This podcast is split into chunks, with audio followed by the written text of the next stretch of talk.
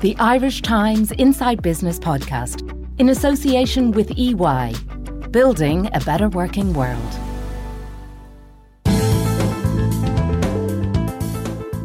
Hello, and welcome to Inside Business with Ciaran Hancock, a podcast from the Irish Times. For years, League of Ireland football has had a hand to mouth existence, living in the shadow of the Premier League in England and being the poor relation of Irish sport. Post COVID, however, there's been a huge bounce in attendances, with sold out signs going up for many games around the country. And yet, many challenges remain, particularly around funding for improved training and stadium infrastructure. So, does the League of Ireland have a viable financial future? Is it fair that about 100 million euro a year in betting taxes is directed towards horse racing and greyhound racing when football bets account for about 20 million a year according to a recent analysis by the FAI? And can the idea of an All Ireland League be revived? And would there be support from the business community and fans? Joining me to discuss these and other issues are Platinum One CEO Fintan Drury, who is a player agent and a former chairman of Paddy Power, and who proposed the idea of an All Ireland League some 15 years ago. I'm also joined by Stephen Henderson, manager of Longford Town, a First Division club in the League of Ireland. I began by asking Stephen to outline the size and scale of Longford Town and to give an insight into how the club makes ends meet. Uh, well, I suppose we're like a lot of First Division clubs. Um, I think Longford in particular work within their means, which is the right way to go. Historically, they've been a very well run club. Don't spend what they don't have. And, you know, when you go in there, you know what you're going into. And in League of World Ireland football, that's really important. I think historically we've shown that when you when you walk your budget off projections rather than reality, that's when the clubs start to get into trouble. And that's why Longford are sitting in a magnificent stadium. Uh, you know, very rarely, never heard in the news uh, in relation to financial uh, problems. Um, but there has been a lot of investment in the league over the years. And, you know, we still stick to rigidly to that. And, you know, we have a fantastic training facility up in Dublin. The majority of our players are based in Dublin. Uh, so we train in Dublin. And thanks to St. Francis there in Baldonnel, we have a fantastic training facility uh, that we use uh, three to four times a week. Um, you know, but again, it's not hours and that costs money. Um, you know, and unfortunately, when we don't have your own training facilities, obviously th- that money is going out of football club to other football clubs. So I think that's probably part of the issue here with League of Ireland football is that you know a lot of the money goes to external agencies and it's not been able to be reinvested back into the football club in relation to facilities and in relation to build your own facilities because uh, you know it's it has to go to, to outside outlets. Um, but we do a good job of it. Um, you know, we've uh, we've managed to recruit really well this year. Unfortunately, we have over one third of our of our, of our playing squad are, are on the injury table at the moment, and again, that's another expense in relation to to physiotherapy, doctors, scans, X rays. You know, there's a lot involved in Irish football in relation to the financial side of it, but we're structured well, and I think most clubs are starting to uh, you know really restructure themselves, and I think we're starting to see that in relation to uh, the, the the game itself, how it's growing uh, since we came back after the pandemic. Uh, you know, crowds have increased tenfold everywhere. You know, and I think clubs have used the pandemic very wisely to sit down and put in their own strategic plans and stick to those strategic plans. And you know, I think it's uh, that's been reflective in terms of the quality that you're seeing on the pitch, in terms of the quality of how the clubs are running themselves, and it has to come from themselves. Uh, we're very volunteer based in this country, and I think one thing that needs to come out of this podcast and many others is uh, the amount of work that volunteers put into Irish football. Without them, we wouldn't have a product. So uh, you know they're they're a huge entity in relation to what we're doing here in this country. Stephen, what would the budget be for uh, Longford Town in the first division for the season as a whole? Well, we kind of work off something between three and a half grand uh, per week in relation to you know, playing staff, coaching staff, medical staff. Um, it's not a huge budget by any stretch of imagination, but what it is is it's it's it's something that the club sit down and look at at the start of the season, see um, what we can bring into the football club, um, what what actually comes in. They're not projective. I think we always got ourselves into trouble when we say, yeah, we're going to have two thousand people coming into the into the through the gate this year when historically you're bringing a thousand. Yeah, we're going to bring in a hundred thousand worth of um, advertisement this year when historically you're bringing in 50 or 40 you know we sit down and we know what we have and then we play the the budget off that and it's invested in in into the team the, coaches and and and the players obviously. And you know we, we stick with that rigidly through the through the whole of the season and don't get ourselves into financial trouble. Uh, in relation to to this year um, we only had uh, two players signed from previous years, so we've we've basically had to recruit a whole new whole squad of players, and a lot of them are really really young. So we have a lot of amateurs within our ranks this year, you know. So um, you know we understand the budget, we understand where we are, we invest it wisely, but obviously we need to be competitive on the pitch because uh, you know that that ultimately that's what brings the people in. Everything the stadium is magnificent. Uh, the match day experience for Longford fans is magnificent. But the only way we're going to get them into the in through the turnstiles, like every other club, is is to win. Uh, you know, so we're we're unfortunately we're injuries this year. We've been very competitive this year. Uh, but I feel when we get our few um, players back, uh, you know, I think we start seeing the crowds coming back in. But if we hadn't uh, legislated, if we had to start saying that our budget is going to be based on bringing in uh, 1,500 to 2,000 people a week, uh, and, and we increased our budget based on that projection, we could be in trouble now. So that just goes to show how well the club is run. Stephen, a lot of clubs have had a bounce uh, post COVID in terms of their attendances. What's the Longford Town experience? How many people do you get on average at a game? Well, at the moment, I think we're up around the seven or eight hundred. Um, we had fifteen hundred for our fourth home game of the season, and we were we were awful. Uh, so it didn't help in uh, trying to bring them back. Uh, you know, so um, well, I think you know we have a core support there about six to eight hundred. We have a latent support of about the same. We have potential to bring fifteen hundred to two thousand people in the gate. Um, so we're really grateful to the people that do come on a weekend weekend basis. They have a real understanding that there's a complete overhaul of what's happening within the club, particularly with the playing staff and the coaching staff. I'm only there a few months myself.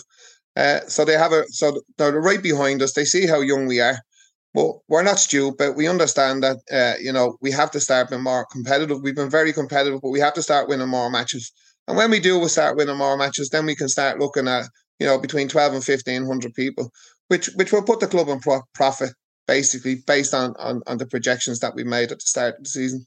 Stephen, you mentioned that a number of your squad are amateur players. Is there anybody on the payroll as such, either in terms of players or backroom staff, who could be classified as full time? No, not one. So it's mostly part timers. We have one full time administrator in the football club. The rest of them are either part time, amateur, or volunteers. And uh, you know, I think I think this discussion here would be how do we improve that? How how do we create an industry here for for football clubs that can create full time positions for coaches, players, administrators, uh, and the like, and and provide you know uh, outlets around the ground where the local community can come in and make some money as well. You know that that's where we need to be. We are very much amateur, uh, voluntary based. We have uh, a couple of semi professionals on our books but outside of that, we only have one full time uh, employee within the club. Fintan Drury, that's the key thing for the League of Ireland, isn't it? Football is an industry in England and in Scotland, but it's not in this country. You had a, a plan, you had an idea uh, a number of years ago now at this stage for an All Ireland League. Did you think that if we had an All Ireland League, that it might be a step towards creating an industry for football in Ireland, or is that just wishful thinking? No, I I did then. Uh, I still do. And listening to Stephen, it's very clear that there's a a really sound approach being taken to a small club in uh, Longford, uh, where sensible people are are, as he put it, living within their means, and and yet at the end, you know, he he's in a sense pleading for for change, so that out of whether it's podcasts or media attention being paid to the fundamental problem that there is within this within our sport in, in Ireland on the domestic level, uh, that change will come, which will allow, facilitate the creation of a sustainable professional game. But that ultimately isn't dependent on clubs. It's dependent on the governing authority And in this case, it is also dependent on government because, you know, Longford has a nice small stadium. Dundalk, one of the premier clubs in the country that has had great success on the field over the last decade. You know, the, the stadium is no different to when I was playing very badly for UCD back in the 80s. Um, and right around the country, we have a problem with infrastructure. So, you know, we can have uh, budgets that are dealing with the, the, the, the cost of running the club, whether it's Longford Town, St. Pat's, Treaty United, which is the, the current expenditure you know, involved in putting the, the team or teams on the field of play every week. But the infrastructure needs development. And that is where I believe, and I've written, it, written about this a number of times, government, central government needs to actually say, we're, we're going to stop proclaiming our interest in the development of sport, in the importance of sport. And we're going to put some money, capital expenditure, into the hands of people who are developing professional football with an ambition to make it as successful as it could or should be um, over a five or 10 year period. But this money has to come from central government. On that point, Fintan, um, Roy Barrett, who's the current chair of the FAI, has been very critical of the government putting all of the betting levy that comes from sport, diverting it towards a horse and, and, and greyhound uh, racing. And he's arguing that the levy generates about 100 million a year, and he's arguing that a lot of that money is actually bet on sports that aren't horse racing or greyhound racing, and that about 20 million of it is probably uh, on football, and that money should be diverted to football, presumably to address some of the infrastructure deficits that you that that you mentioned there. Now, you're a former chairman of Paddy Power, the betting company, which is now part of uh, Flutter Entertainment. Does he, in your view, does he have a point? Well, not only does he have a point, but myself, Stuart Kenny, and, and Patrick Kennedy, Stuart being the founder and Patrick being chief executive when I was the chairman, argued that it was completely nonsensical for 100% of the income that the tax income that uh, was raised from betting going to one sport or two sport. And so absolutely he has a point. And it is it is fundamentally wrong that sports betting, which is now across so many different sports, is generating this income for the state, and the state is using it exclusively to fund a sport that actually is declining significantly in, in popularity. The attendances at, at, at race meetings have been in decline for over a decade. And yet, uh, the sports that warrant uh, support, like our sport, like professional football, aren't getting a reasonable return and a reasonable level of investment. And if it has to come from from the the, the betting uh, tax, then so be it. Uh, and it is one of the few ways in which there could be a genuine reason for a- associating revenue, state revenue from betting with sport if it goes into the infrastructural piece we argued back in the mid 2000s, we argued that there was a need for this to be spread across the different sports. And I mean, the, the one area where government should be investing directly in professional football in, in Ireland is in infrastructure. And that is a means by which it should be done. So Roy Barrett is and the FAI are absolutely right in that respect. Yeah, that is a big deficit. But how is it that Shamrock Rovers, let's say, have a, a fine modern stadium in Tallaght, which is essentially funded now by South Dublin County Council. They, have got a new stand that's just about to open uh, uh, in July, and yet other clubs around the country. You mentioned Dundalk, but there are many others. St Patrick's Athletic, for example, in Richmond Park and in Chicore, you know, badly in need of of modernisation. How's it that other clubs haven't been able to manage that? But I mean, there's a case in point. Uh, Shamrock Rovers don't own the stadium; they lease the stadium uh, on very favourable terms, which is which is good for them, but it's also good for South Dublin County Council. It's it shows enlightened thinking by a local government to uh, develop the club in West Dublin, and it's been very successful. Uh, St. Pat's, uh, which is owned by Gary Kelleher, who's a friend of mine, they have very clear plans for the development of, of the stadium, and I believe those will will in the relatively near term uh, get the support of of the council. So these are the kind of steps that need to be taken between central government and lo- in some cases with local government support. But ultimately, what's so lacking is leadership around this arena. And that leadership, I come back to the same point, listening to what Stephen is talking about, listening to the the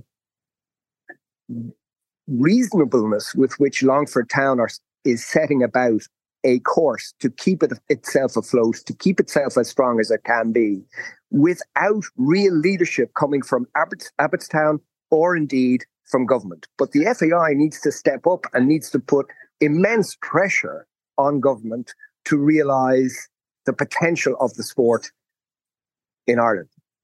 And to go back to the first question you asked me, you know, the, the, the, the reality is over and above those points, the, the reality is there are too many clubs attempting to play professional football on the island of Ireland. That is a fundamental problem. A lot of people don't like when that's expressed. And understandably, people want to protect their own clubs, the clubs for their own area. But we just have too many, given the fact that rugby is serving what it serves in terms of of uh, both the professional game with the four provinces, four professional clubs, effectively, and then the All Ireland League playing amateur football, uh, amateur rugby, and we obviously, unlike our neighbours, we have phenomenally successful sport sports in terms of Gaelic football and hurling, run by a very astute group of people in the GAA. So you know, it, it is a very, very difficult marketplace. But the, the attempt I made 15 years ago was replicated to a much greater degree by Kieran Lucid uh, within the last three to four years with his efforts to uh, give birth to an All Ireland League, which, which, with which he made a great deal more progress than I did, and advanced it with UEFA, advanced it with uh, a great many clubs in Ireland, um, there's just a, a, a defense mechanism, even within the sport and across some clubs, which is to say no to this. Because, and I understand this, there's an emotional attachment to what we have our club, my club. But the reality is, this is about economics. You know, you talked about England and you talked about Scotland. There are too many professional football clubs in England. There are definitely too many professional clubs in, in Scotland. So the difference here is that it is as acute as it is. Yeah, Fintan, I've been a League of Ireland fan all my life. Um, and there, for me, there's nothing that beats the live experience of going to a local game, supporting a club, you know, being part of your community and all of that. I'm a Shamrock Rovers fan. And maybe I've been lucky over the years. They've had a, a fair share of success. They're a big club, uh, good nights in Europe and all that different for some other clubs operating in the League of Ireland. They, they haven't had those uh, that access to those kind of nights. But I just wonder, you know, traditionally the attendances have been poor. You know, they've bobbed up and down, but overall they've been poor. The facilities haven't been great. The um, customer experience going to a League of Ireland match over the years hasn't been great. It's changing a bit. But still, it hasn't been great. The perception of the league is that it's a bit Mickey Mouse, and of course, it's living in the shadow of the Premier League which is the biggest uh, football league in the world and the most successful one in the world, and there's wall to wall coverage on our televisions um, and other devices for that. So, how do you go about making a, a, League of Ireland or even an All Ireland League a commercial success? And how do you go about changing the perceptions of so many people in this country about uh, the league and the quality of the football? Well, I, I think the, the quality of the football has improved significantly over the last five or 10 years. I think it, the league itself is definitely improving. I think the attendances are up. Stephen made an interesting point about, you know, the balance with which Longford Town has approached its planning. And it's planning on the basis of we have a core of 700, 800 fans. The problem with, with clubs that have small core bases of fans is the percentage of those fans who travel for away matches is obviously in, in any league, in any club, is small, relatively small. But if you have a very small base of fans that are turning up week in, week out when you're playing at home, then the number of fans as a percentage that go go to the away matches is small, and that's damaging the club that is hosting your club. So again, it's if you have an All Ireland league, and instead of St. Pat's playing UCD or Finn Harps, they're playing Glentoran or Linfield, then they're getting similar size crowds to the crowds that when they they get when they're playing Rovers or Bohs. Now, the, again, people see that as being an elitist view of the game and that it is destructive of the game at grassroots level and around the different communities. But it's actually a, a, central tenet of how the game must work is has to be based on the economics. And the reality is if you have more high quality matches that are more attractive to more fans, that increases the amount of money that you can get in sponsorship and advertising.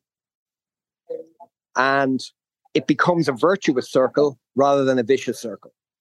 Okay, so you're convinced that the, the appetite is out there if if we put the building blocks in place, that the commercial uh, aspects of it um, can be worked out, that there is the appetite among the uh, business community, let's say, to I'm, support I'm, the league? I'm certain of it. I'm more certain of it now than I was 15 years ago. I'm more certain of it now than when Kieran Lucid was making his attempt three or four years ago. And one of the reasons is because this is a phenomenally popular sport. I mean, this rugby union has a small support base, maybe high percentage of, of Irish Times readers, but it has a small support base uh, relative to profession to, to football in Ireland. And th- so there is such untapped potential within the sport here that we need to do something significant to tap into it. And if you create all of the right elements then despite the fact that the Premier League is is is on our doorstep, there is no question in my mind but that it can be very successful. At EY, our purpose is to build a better working world. As one of Ireland's leading professional services firms, our exceptional people are at the centre of everything we do. We deploy technology at speed and innovation at scale to deliver exceptional solutions for our clients enabling them to transform and grow. To find out more, visit ey.com. Stephen Henderson, what about uh, coaching? How do we shape up against the rest of Europe in, in terms of the ability of our coaches? I guess the, the the perception again out there is that we wouldn't have the same quality as would exist in other uh, leagues around Europe. Yeah, it's all about perception.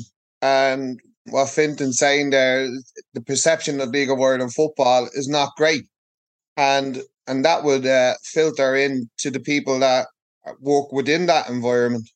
My personal opinion is that like we have some of the best coaches in Europe here on our doorstep that we don't use. We have some of the best coaches in Europe sitting at home out of work because we don't have an industry to provide for them. Um, and again, it's all about perception, and it's about Irish football, and it's about when we put a match on the telly and you see dilapidated stadiums, uh, you know, then the perception is that's not really a great league. Um, and when I say that, I, I've done my UEFA Pro license and I've seen some of our coaches putting on demonstrations over in Switzerland, and, and some of the demos they put on were the best. This is coming. This is up against other full time coaches who are working in full time industries, and what we don't have here are the tools for these coaches to go and express themselves we don't have an industry that allows these coaches to go and spend enough hours on the training pitch with players to fully develop them and develop themselves while they're at it. We don't have enough top class qualities to put on top class sessions, which makes our coaches even better because they're constantly problem solving. They're constantly coming up with solutions to put on a top class session to facilitate our top class players, which should not be the way. It comes down again to what we're talking about facilities and infrastructure. We now have another five pillar uh, pathway program being developed by the FAI. What happened to the other four? We're all sitting down saying the same things that we said 20 years ago. I sat down when uh, Kieran Lucid um, delivered his All Ireland proposal, and the detail that he put into it was absolutely phenomenal. And I just said to myself, Christ, if we had 12 Lucids here sitting on a committee that was going to put this stuff together and go to the detail that he put together, the financial side of it, the traveling, everything he put together was a magnificent. Uh, it was a magnificent presentation he put on, but it was one of the few presentations that I seen that had substance. It wasn't just this pretty PowerPoint presentation with fancy diagrams and this. This had substance to it. That he went the whole hog with it, and and and these are the boy. Where is he now? Why has he not been recruited by the FAI? Why has he not been allowed to put a team together? You know, to to start putting these infrastructures in place, to start putting these plans in place, because it was magnificent. And, uh, and when I say magnificent, I mean the depth that he went into it. There was substance behind it. He really put his heart and soul into it, and he showed what could be could have been achieved. Fintan, I didn't know Stephen had had seen that. I, you know, and I helped Kieran Lucid out a little.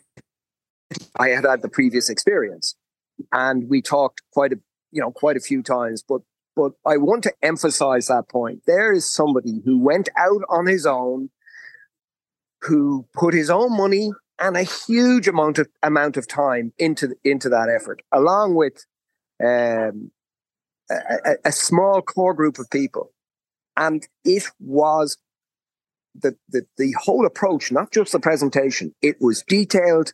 There was extraordinary depth to it, and it was deliverable, and it had people in UEFA interested in making sure it was delivered. But we need to take some radical steps. Otherwise, things don't happen. Now, you, you asked the question of Stephen about the coaching. I'm sitting talking to you in a coffee shop near to the training ground of, of, a, of a Premier League club in England. And I'm having a meeting this afternoon with somebody who has his pro license, who did his pro license through the FAI, even though he's not Irish, and has said to me on more than one occasion how struck he was by the quality of the people who were largely Irish who were on the course with him. Like, if you don't have an industry that can serve the people who are spending money and spending time and working hard at getting their pro license, you if you don't have an industry to employ them, they're going to eventually disappear to Harry McHugh's point, or one of his points in, in his article or his interview um, with Gavin Cummiskey a, a, couple of weeks ago.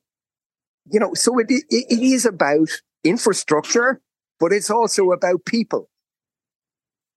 We can't keep losing good people because we don't have the industry to serve their needs so that they can bring uh, talented young players through. Fintan, isn't the reality though that the FAI at the moment it has bigger fish to fry in terms of its uh, overall debt, and there's a real tension between the schoolboy clubs, the schoolboy section, if you like, um, and League of Ireland. There's also a reality uh, to the fact that politicians, when they hear this about the the betting levy, they say, well, how many fans are involved in the League of Ireland? How big is the League of Ireland community? And how big is the well, horse racing? Well, and how influential thing, is the, the horse racing thing, community? What I'm absolutely certain of is if if politicians are, are, thinking exclusively about how many votes there are through the how they spend the betting levy, right? This betting tax. Well, there's a hell of a lot more votes if you put some of that money into football than if you continue to put all of it into into horse racing and greyhound racing. There are there there's unquantifiable difference between the number of football fans in this country and those who, who go horse racing in declining numbers week in, week out. So, uh, you know, but, but ultimately, uh, let's remind politicians that their job is to lead, their job is to determine what's right. And if they, if there is a, any member of of uh, the who thinks that it is right that 100% of the money from the betting uh, tax goes on sports betting goes to uh, one and a half sports, then uh, you know they they have serious questions to answer. Stephen, can I just ask you? Uh, we have uh, in the League of Ireland now, we've underage uh, sections as well, so under 19, under 17, under 15. I know Longford have teams uh, uh, playing in those uh, leagues. When, in your experience as a, a former player and now as a, a manager, um, do young kids aspire to playing in the League of Ireland and do they see it as being able to make a, a sustainable career for themselves or do they just see it as a stepping stone to the Premier League in England or to the Scottish League? Yeah, it's it's still seen very much as a stepping stone. Um, obviously, with the Brexit coming in, uh, there's been a huge kind of cultural change in relation to players going across to England because they can't go over till they're 18. But again, that that increases demands on us here in Ireland to have the proper infrastructure to fully develop them. Uh, like even if you look at some of the League One and League Two academy systems over there, they still blow us out of the water here. You know what I mean? Like they, they still, in terms of the facilities that they have, in terms of the professional coaches that they have, in terms of their contact time with the football, uh, they still blow us out of the water here. Um, the, in theory, our, our, our academy system here is probably one of the best things that's happened in relation to the FAI over the last few years. Uh, I'm not sure it was there. I think it was forced upon them, to be brutally honest with you. It was something that needed to be done. Um, you know, but we're still miles behind on it again, like I suppose we have to keep going back to Shamrock Rovers. Shamrock Rovers are the model club in relation to everything that's good within League of Ireland football. They have the in Roadstone, they have a fantastic um, academy structure set up there for their players that feeds into college time, feeds into school time. Um, they have astros, they have grass pitches, they small sided pitches, and it's it's everything that's required to fully develop the players. And and Shamrock Rovers are seeing the uh, um, again, the benefits of that in relation, if you see the prices they're now demanding for their players, because they know they they they know the work, they know the time they put into them. Now, unfortunately, the rest of us are miles behind, and and this is going back to what Fintan's saying is that like, you know, yes, there has to be some form of, of radical thinking in relation to how we can take the game forward, but we can never, ever, ever, uh, what you call it, dismiss what's important, which is the grassroots end of it, the you know the the academy side of it, getting these players in, and and and the money that needs to be invested in that. So like even with the UEFA, the clubs going into UEFA, I always felt that the UEFA money should have should have been distributed. A club that takes in, you know, two hundred and fifty thousand or whatever, you know, uh, it's fantastic money, but it's it's it you know it's a small drop in the pond to UEFA, but it's huge money for us. Well, I always felt that that money should be distributed. Each club should be have made invest something like 25% of that has to go into academy football. And there has to be oversight that that's gone into investment in academy. 25% of that must be deliverable in relation to improving their facilities. And then the other 50% as in relation to how, how the, the club is run, be it budgets or whatever, miscellaneous things. But any any that kind of money uh, should be invested into our academy system because our academy system is important, but it has not kicked on. It has not kicked on, and don't let anybody tell you that it has. Because I know, I know under 19 teams that are training twice a week in two different counties. So that can't be happening at elite level academy football. And we have to look into that and we have to see how we can improve that because we have a duty of care to these kids who would have been normally good enough to go over to play uh, you know, in a professional industry, but cannot now because of, of legalities. So we have a, a duty of care to provide the best for them. And at the moment, we're not, we're, we're not there. Yeah, one of the things about that is that that uh, you know I think the point about Shamrock Rovers is correct. Uh, uh, you know they they've set the tone, uh, but I I think there are other clubs. I mean, the Pats Academy is doing extremely well, both in terms of delivering you know results but also in terms of players going going to Italy, young players going to Italy because of Brexit, not going to, not going to um, not going to the Premier League or going to England. Well, Fintan, where, where are Pat's uh, academy teams playing their matches? They don't have a base for their matches. They play no, in, no, in but that's different... all. Yeah, I I understand that. I'm I'm not disagreeing with your your your point about Shamrock Rovers, but what I'm saying is the the the, the dial is moving in general in terms of of the academies as well. And if you look at Derry, Uh, and, and the point I was about to make is that where you where you follow the money, where you follow people, business people, and look at Philip O'Doherty in Derry, look at Kieran Medler as chairman of, of Shamrock Rovers with Dermot Desmond as a shareholder. You look at, at uh, Gary Kelleher in, in Pats, you look at Mr. Usher in, in, only recently in Cork City. And, and then you look at our, our second biggest city, Limerick, which has been, I can't say on air what it, what it has been for the last decade in terms of how it has regressed in terms of its status as a football city. And it is a football city. Never mind what people would tell you about Munster rugby. Limerick has always been a soccer town, a soccer city. Um, and yet, the, the infrastructure there has, as a football club, has, has just regressed. And it needs to be built back up again. So, so we need the private sector through successful business people, as well as what I was referring to earlier on in terms of government and in terms of just you know whether it's local government or national government but ultimately all of this comes down to those who govern the sport they have to create a model which is attractive to the different entities that can support financially support the growth of the game Fintan, can I ask you? You mentioned that you're a friend of Garrett Kelleher. Why would Garrett Kelleher invest? And he's a long time investor in St. Patrick's Athletic now at this stage. Why, why is he invested in St. Patrick's Athletic?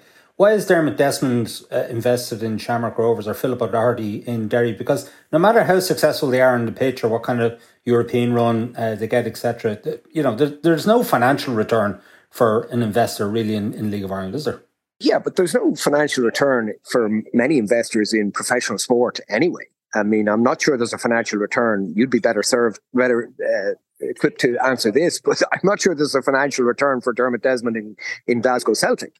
Uh, in terms of Philip O'Doherty, uh, he's a man I don't know, but I've admired what he's done and continues to do. With also another example, bringing through talented coaching uh, personnel in, in Ruaidhrí Higgins as a young man now coaching coaching the team, managing the team. Um, I, I believe that the reasons why these people do it are are varied. Um, but ultimately, uh, you know, I think they they they they're not in the business of trying to make money, but they are.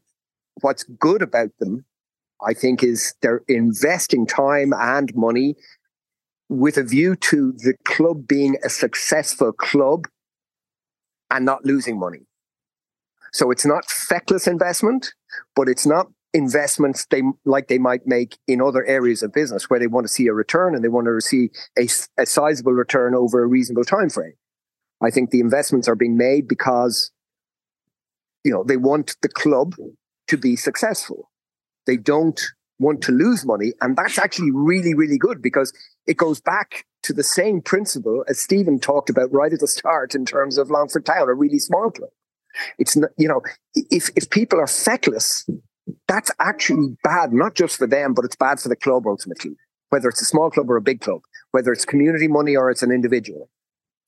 The discipline is, is necessary. And I think in, in the case of the people you've mentioned and the case of the, the recent investment in Cork City, these are people who want to see the game succeed and believe that they have a contribution to make. They don't need to see a return from it though. And Fintan, as a, a player agent, um, is Brexit a good thing or a bad thing for Irish football because, as Stephen mentioned, players can't go over now until they're 18. So I guess the best young teenagers previously would have gone over um, to English or Scottish clubs. Um, you mentioned that some of them are now sort of being diverted to uh, Italy or or elsewhere. But you know, perhaps there's the opportunity now to develop our own talent on our own doorstep. Well, I've long argued that not all, but a lot of players are better served by staying in Ireland until they're 18. I believe that they should finish their education, basic education anyway. Um, so, you know, that's not always possible and it's not always what's right. But in many cases, it, it, it is better for, for young youngsters.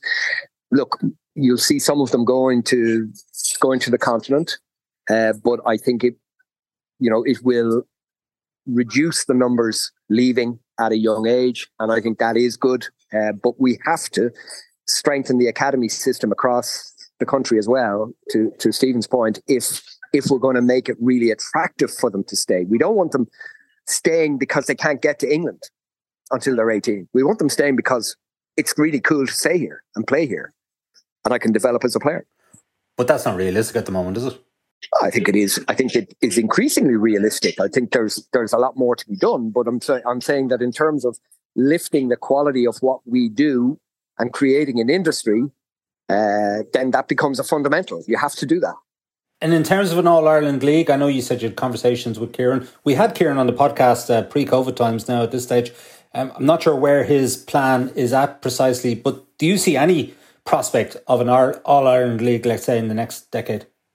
You know, I, I, I honestly thought with, with Kieran's plan that it, it was it was going to uh, ignite and and uh, and get the kind of traction that it should have done. Um, it didn't, and uh, I, I, you know, I, I, there's an element of dismay about it. And so, having originally looked at it 15 years ago, um, I, you know, I wouldn't be, I, I wouldn't be optimistic, uh, Ciaran, to be honest. Uh, but but uh, maybe that's the best way, and that's when it starts to happen. Yeah, sure. Stephen, uh, give us your view for the next 10 years for the League of Ireland as a man on the inside. Well, obviously, I, I, I'd love to see. Uh, you know, I think there's a lot of really positive stuff in relation to what's happening with Derry, what's happening with St. Pat's, what's happening with Shamrock Rovers. And even down in the, the fourth division, there's an awful lot of investment in the likes of Galway United and uh, and Waterford. Uh, you know, so Sligo Rovers, we have a number of clubs that are really pushing themselves within the full time professional market who are doing a, a really lot of good stuff. I'd love to see it within the next 10 years that we, we have progressed to an industry. I'd love to see it that a lot of our football's problems, believe it or not, is not on the field, it's off the field. That's that that's always been my impression. That, you know, there's an awful lot of egos involved in running football. And those egos generally make decisions to hurt each other without realizing the impact it's having on football within this country. I don't think we'll be able to have a Northern Ireland and Republic of Ireland league until we sort out our own differences here in Ireland. I think you mentioned it earlier there in relation to the the constant, uh, you know, fighting between the FAI and and the, the schoolboy sections in here. There's an awful lot of different groups have an awful lot of power that, for some reason, won't come together. And and for football to really kick off in this country, we, we have to get that sorted off the pitch. We have to get these groups to sit down together and, and come together and, and do what's best for football and not their ego. So that that's one of the big things I'd love to see. I'd love to see all the all the different bodies, you know, that have some form of conflict to sit down and resolve that conflict and then come together as a plan for Irish football in general and try and create an industry but total everybody's involved in it. Uh, you know, each club, you know, has a say in relation to how how we develop football players. You know, there has to be a, you know a social side to it there has to be an elite side to it you know how do how do we how do we provide a football environment that's inclusive to everybody who wants to play the game and where everybody who wants to be a professional there is an environment there for them to move through the ranks all the way up into professional environment. And these kids who just want to play for a bit of fun have that environment for them there. But it just seems everybody feels they're more important than the next person. It, result, it goes to conflict. These egos start fighting with each other, and ultimately it's football that suffers. So, if you're asking me over the next 10 years, what would I love to see? I'd love to see that resolved off the pitch and these people coming together once and for all and saying, Let here, let's put our egos aside here, let's put our differences aside here, and let's concentrate on making Irish football great because we genuinely have the people to do that.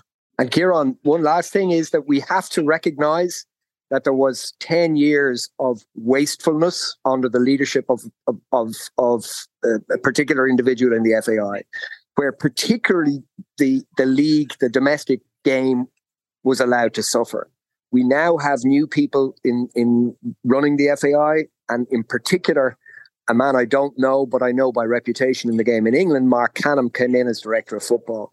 What an opportunity for somebody who who has a track record of caring about the game at all levels, demonstrating that the, the league, the domestic league, can be central to the mission that he has of improving football on and off the pitch. but in particular, improving football on the pitch.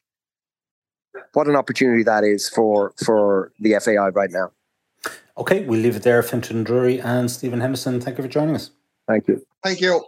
Okay, that's it for this week from Inside Business. My thanks to Fintan Drury and Stephen Henderson for joining me on the show.